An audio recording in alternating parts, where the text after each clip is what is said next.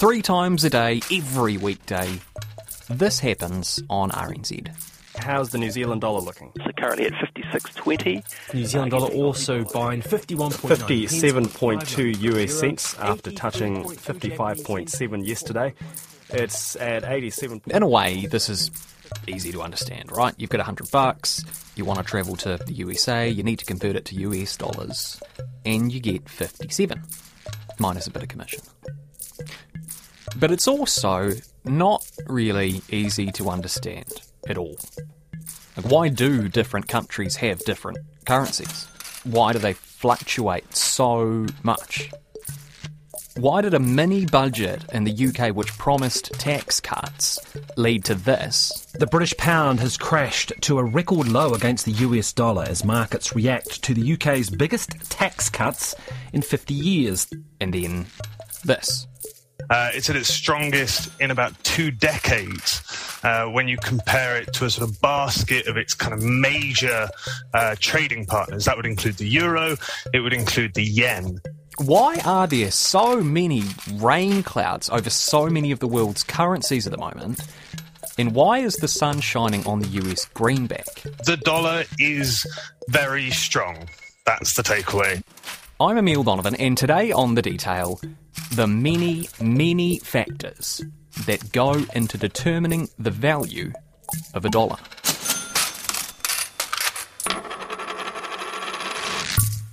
Giles Beckford is RNZ's business editor.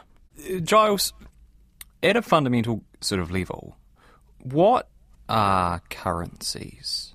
They are, I suppose, in the broader sense, they're stores of value. In other words, they tell us that the note or the coins or the swipe of the FPOS card, they will buy you so much. Mm. And your economy is worth so much. This is what's in circulation. So in a very basic sense, that's what a currency is. And it could be not just a dollar. It could be in centuries, millenniums gone past. It was shells. Mm. It was bits of wood, stones, ceramics. And China, of course, is credited with bringing what might be regarded as some of the first currency that was invented and used around the world. But we've seen it right through ancient history. Here is something, it's a means of exchange, and you and I can do business in buying and selling goods and services with that currency. So that's the most basic use of currency. And so is the benefit of a currency that, where previously trade might have been, I will give you some coffee beans and you give me some kiwi fruits. But that is dependent on me wanting coffee beans and you wanting kiwi fruit. And both of us agreeing that my 10 kilos of coffee beans equate to your 5 trays of kiwi fruit. Exactly. Yep. And you turn to me and say, no, actually I'm getting really good hides. I'm getting 10 hides for my kiwi fruit. So actually, you've got to pay me more or else I'll go buy hides. That's a very simple equation there where you're making a judgment against another currency. In this case, it's a hide, as opposed to my coffee beans. Right. And so currencies in our sort of modern interpretation of them are sort of a neutral thing that we have imbued with value, and all other goods that you might want to purchase are hooked into that neutral thing in terms of how much of those goods this neutral thing, this currency, can buy. Yeah, it's a means to an end. It's a convenient and simple way of being able to say, this is how we value services, goods in our economy. They may change, and we won't go into the reasons that might happen, but from time to time we will agree on the value of this, and here's the convenient way of doing the deal. Chris Tennant-Brown is a senior economist at ASB. I asked him, what factors dictate the value of a currency? Well, at a very simple level, supply and demand. If we're talking about what's a New Zealand dollar worth relative to a US dollar, literally thousands of people meet in the market wanting to buy and sell currencies for all the various reasons they do, be it trade, travel, speculation, investment. And so there's a meeting point where where you can determine the price of $1 versus another, and that's what happens every single day. And so what are some of the factors that would make a currency strong? Like what are the things that would influence whether a currency trader wishes to invest in a certain currency or not? Well, I think you've got to broaden it up from a currency trader and think what makes people want to buy or sell their dollars and buy or sell someone else's. So a currency trader is only one aspect in that. Sure. There's people that are carrying out trade. There's people that are travelling. There's people that are speculating. There's people that are investing. What determines what they'll pay is how strong they feel about what they want to do. Part of that feeling is, at the moment, that I think is prevalent in the market, is fear. There's a fear about a global economic slowdown. There's fears about inflation. And that tends to favour currencies like the US dollar, which is so strong at present. Why doesn't everybody in the world just use one currency? Why don't we have like a global dollar? In many cases, people might say that the US dollar is a de facto world currency. Mm. It is the currency of commodities. It is the world's biggest economy. But what it does mean, of course, is that what happens in the US economy would then start to dictate the policies in a lot of countries. Because if you use, say, a US dollar, or you are pegged to the US dollar, and some currencies are pegged to the US dollar. So when it goes up, they go up. When it goes down, they go down.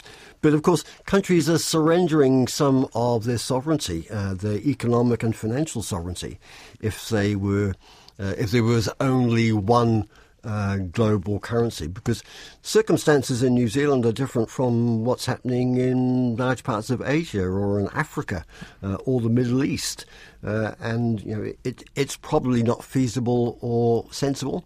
But we'll wait and see. In centuries to come, perhaps we'll find a way of doing it. But for the time being, and the current economic structures that exist and the way that we trade, then you have to say that each country, or many countries, want to have their own currencies to suit their own economic imperatives.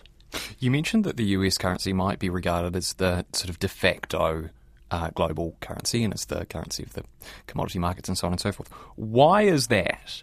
It's the world's biggest economy, right? What Uncle Sam says, what Uncle Sam does, is so influential, it's so dominant throughout the world. In the past, when people have wanted to look to an economy that was going to drive the world, that was going to sustain trade, it was the United States, or it has become the United States. In centuries past, in fact, it was probably Britain, but now it's the United States. So what they do really sets the pace, the tone for the rest of the world. And you have to say that being such a large economy, then, of course, there's safety in that. If you are to buy US assets, then you know that you've got a degree of security and strength about those assets that will stand you in good stead. Is having a strong currency a uniformly good thing? No, it's not always a good thing, although countries tend to have a degree of economic arrogance, which is that our economy is going so good that we should have a strong currency. It's a sign of a strong economy, and you stand tall in the world. But the reality is that there are consequences to that. We've found that a high currency, of course, it dents your export returns, because you get fewer New Zealand dollars, for instance, for a US dollar if we've got a high exchange rate. Conversely, a lower currency at the moment, although New Zealand dollar is sitting around 55, 56 US cents, that's actually not too bad, because it means our exports are actually earned, when they're converted back into New Zealand dollars, there's a bigger pile of them. If you have a high currency, a high valued currency, it means that your interest payments are probably lower, so your foreign debts aren't as big a burden on you. Conversely, A lower currency means that your interest payments, assuming they're denominated in US dollars, then your interest payments will cost you more. In the end, you feel a bigger burden. So there's a balance there. You find that in some countries, Japan's a perfect example at the moment, where their government, which has been keeping interest rates pretty low and escaped the pandemic in passably good shape with lowish inflation, but they are artificially keeping their currency low in order to boost their exports. Well, the yen tumbled to a 24-year low against the dollar this week, a level not seen since 1998. The biggest reason for its weakness is divergence of monetary policy. While other central banks have moved benchmark interest rates higher, Japan's have remained ultra-low. The exchange rate isn't part of the Bank of Japan's mandate. The central bank is focused instead on keeping a lid on inflation and supporting growth, most recently impacted by the pandemic. In the current environment, they're looking to maximise that, so they're intervening to suppress the value of the Japanese yen. And that's why, for instance, our exchange rate against the Japanese yen wasn't so long ago was sitting at decade highs, because Japan's moving to keep their currency artificially low. It can get into tit for tat. You have a thing called currency wars in the past, where countries have moved to keep their currency low in order to get a trade advantage. They attract retaliation. Donald Trump, as president, got very antsy about that very thing against China, where he accused China of keeping its currency low in order to boost its trade returns. And he said those were at the expense of US producers, the US economy, hence his move in part to retaliate with the imposition of tariffs. Bring this back to the idea of having a strong currency is not a uniformly good thing. It is a shorthand maybe that, like, if you're an exporter, if you're Fonterra or you're Zespri or whatever, you want the dollar to be weak, because then you're getting more New Zealand dollars for your product, essentially, when you export it. Whereas if you are an importer, like a Mediterranean food warehouse, or if you own a building company and you import lots of materials from overseas, you want the dollar to be strong, because then you're getting more bang for your buck. That's what you would, in the most simple sense, yes, that's the sort of trade-off that you'd like. If you're bringing it in, then bringing in goods and services, then, of course, you want them as cheap as possible, because you want market share, you want to sell them at good prices to get people parting with their cash here in New Zealand. But there's a balance there, and people will take businesses. Of course, there's a whole industry called hedging, which people will engage in order to lock in prices for foreign exchange for the value of goods and services, so that they're protected against volatility and wild swings. Air New Zealand is a perfect example. Jet fuel is priced in US dollars. Air New Zealand will go out, it will buy this hedging, which is a form of insurance. It will specify that these contracts buy the US dollar at, say, 65 cents to the dollar. Now, the world price for jet fuel may fall, in which case Air New Zealand might say, well, we're out of pocket, because the rate that we were pegging was 65, but in fact, the price of a barrel of jet fuel is now 75. Yeah. Right, so they're out the money, but if it were to fall, say, to 55, then they've actually protected themselves from that. So there's swings and roundabouts. And like a fixed versus floating mortgage rate, in a way. Yeah. That's right. So people are trying to protect themselves on that sort of thing. And there is no desirable level. Mm. Yeah. In the end, if you believe in the free market, then, I know that at times that can be exceedingly difficult, and perhaps, and at times, such as now with volatility, people believe even less in the free market. But the point is that when things move around, you've got to take the good with the bad. But there are products there that will help people to at least mitigate the worst excesses. You talked earlier about how the past 6 months have been particularly turbulent on exchange, on the currency market. Why is that? Uncertainty, they would say. People, when things become uncertain, then just the general sentiment has people going for safety, and the safety is US dollars. But one of the key issues that we've had this year, not just the past 6 months, but this year, has been inflation and the move by central banks around the world to raise interest rates. New Zealand started a little bit earlier than most. We started a year ago with interest rate rises, and it was about that time when, with local interest rates rising, that foreign investors were saying, well, not too bad. You know, this looks an interesting market. We can make some money here, because New Zealand's interest rates were starting to rise in advance of the rest of the world. Mm. And so people were saying, well, if we invest in that New Zealand asset, then, of course, we're going to have to buy New Zealand dollars to pay for it. So that helped to support the New Zealand dollar.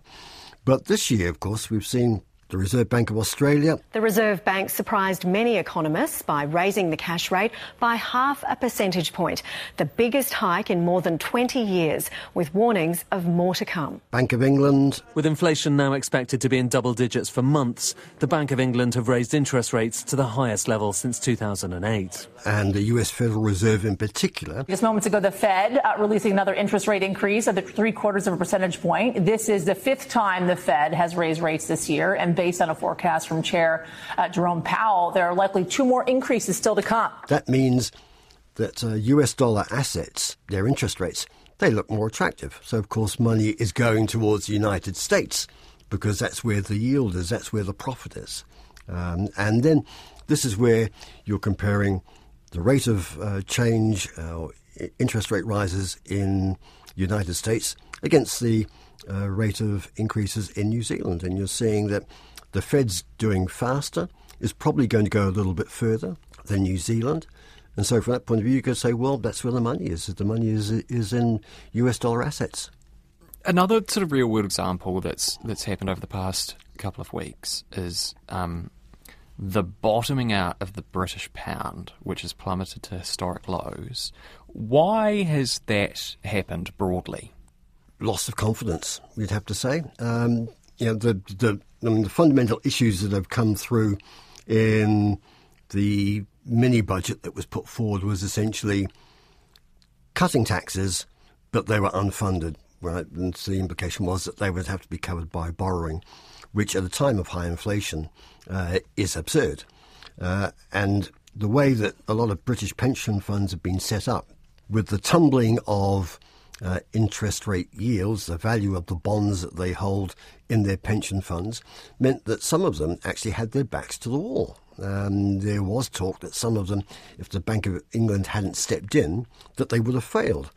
Now, that's where the Bank of England started or said last week.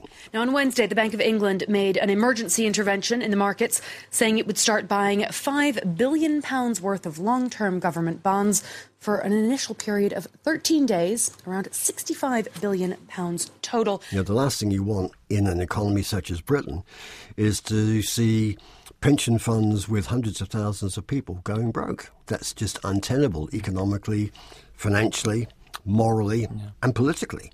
They needed to step in.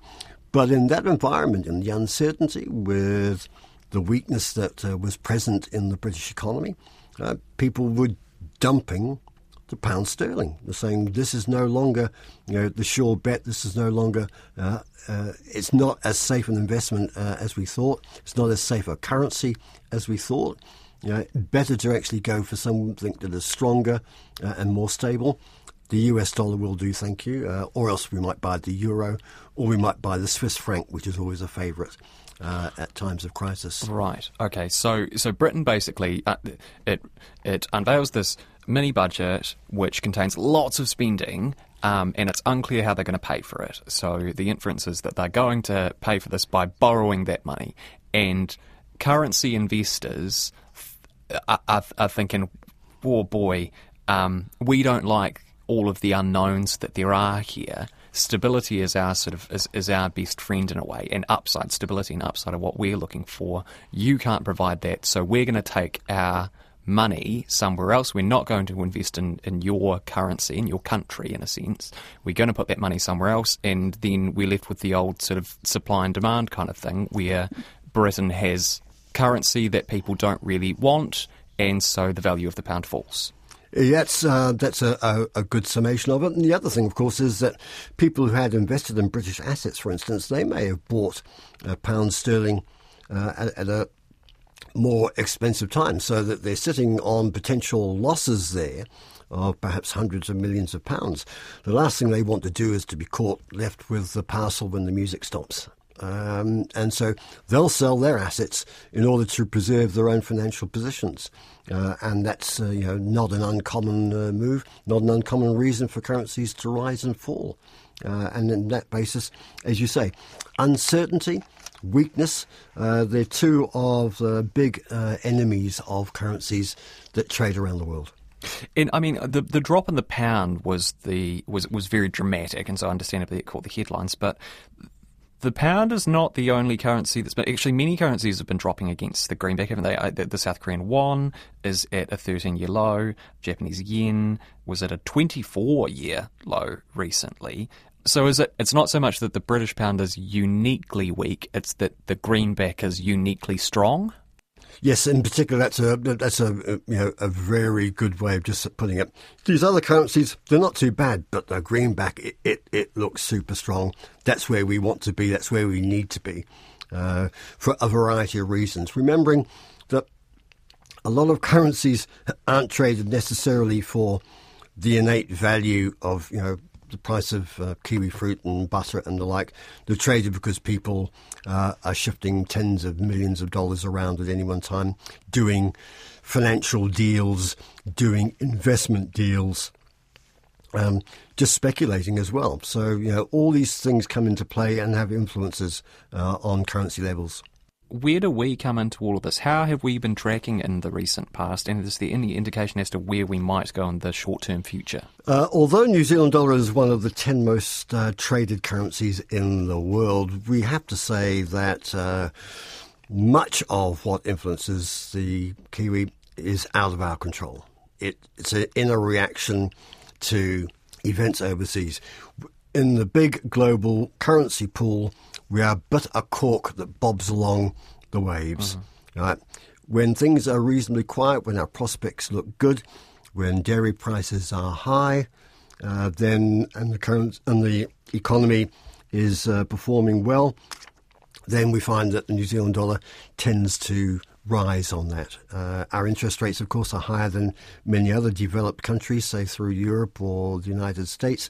That tends to attract some investors who are seeking a higher return. But when things get jittery, when things become uncertain, when you don't know which deficit is going to hit which fan, then of course people go, look, I don't really need to worry about the New Zealand dollar or perhaps even the Australian dollar at this stage.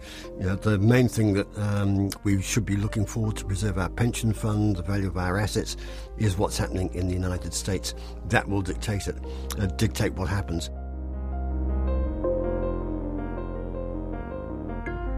That's it for today. I'm Emile Donovan. The Detail is public interest journalism funded through New Zealand On Air and produced by Newsroom for RNZ. You can get us downloaded free to your mobile device every weekday from any podcast platform. Today's episode was engineered by Blair Stagpole and produced by Sarah Robson. Bonnie Harrison is our associate producer, and thanks to Giles Beckford and Chris Tennant-Brown. Mā te wā.